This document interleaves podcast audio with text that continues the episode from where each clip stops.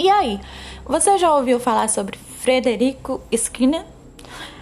Skinner faz parte da psicologia comportamental. Ele nasceu na Pensilvânia, nos Estados Unidos, em 1904 e morreu em 1990 com seus 86 anos. Ele é o mais recente entre os outros autores. Ele tinha muito interesse na área mec da mecânica e na área das artes. Tentou ser escritor, é, mas não rolou muito não. Entrou para a faculdade de psicologia em Harvard, se interessou muito pelo método científico.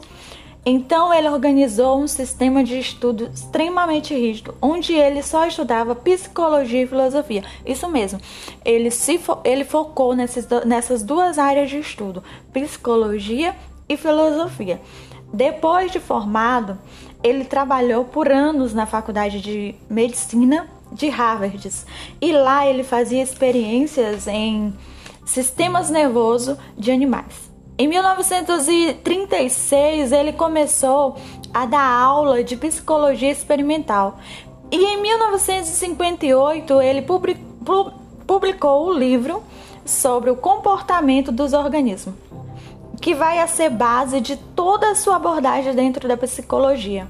Seus trabalhos são influenciados pelos pelo menos numa linha temporal que faça sentido, pelos trabalhos de Darwin, que é o próprio darwinismo, pelos trabalhos de Watson, que foi o primeiro psicólogo comportamental reconhecido, e, por, e também por Paslow, que realizou o primeiro e mais importante trabalho sobre comportamento condicionado.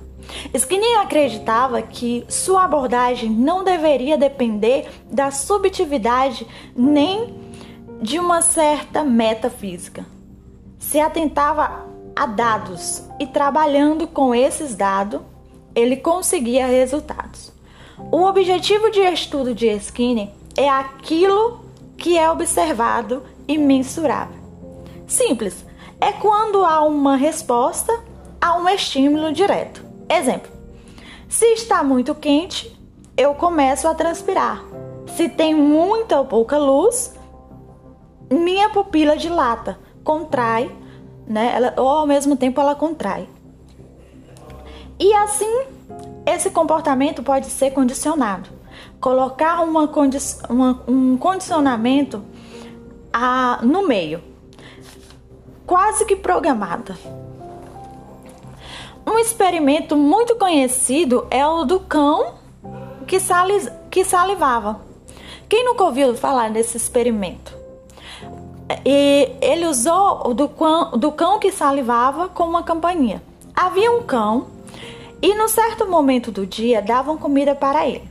Ele salivava para ajudar na digestão, começando a incluir junto da entrega desse alimento uma, uma campainha.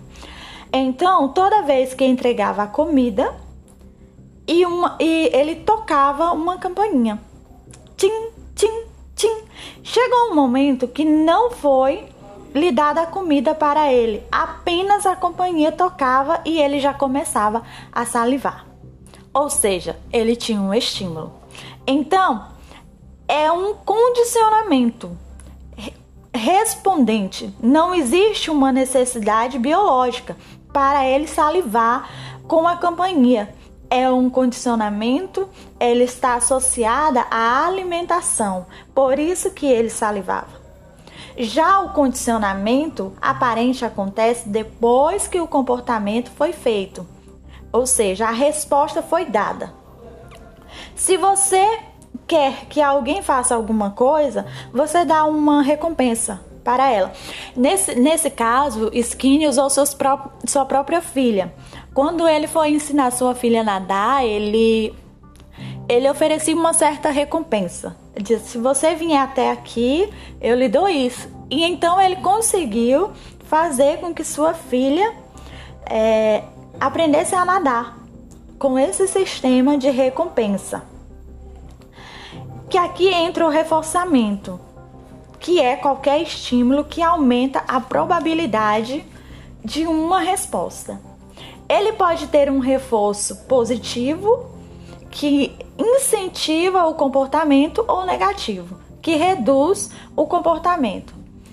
São esses reforços, sejam eles primários ou secundários, que ajudam a entender o comportamento, como fobias, medo ou vícios.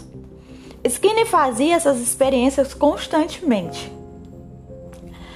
E você, e você consegue compreender os seus comportamentos, a associação entre condicionamento e reforçamento? E aí? Você consegue compreender os seus comportamentos e a associação entre condicionamentos e reforçamentos? Quais serão os reforços desses seus comportamentos? Destrutivos ou construtivos? Um beijo, um abraço da professora Sara Carvalho e tenha uma boa noite.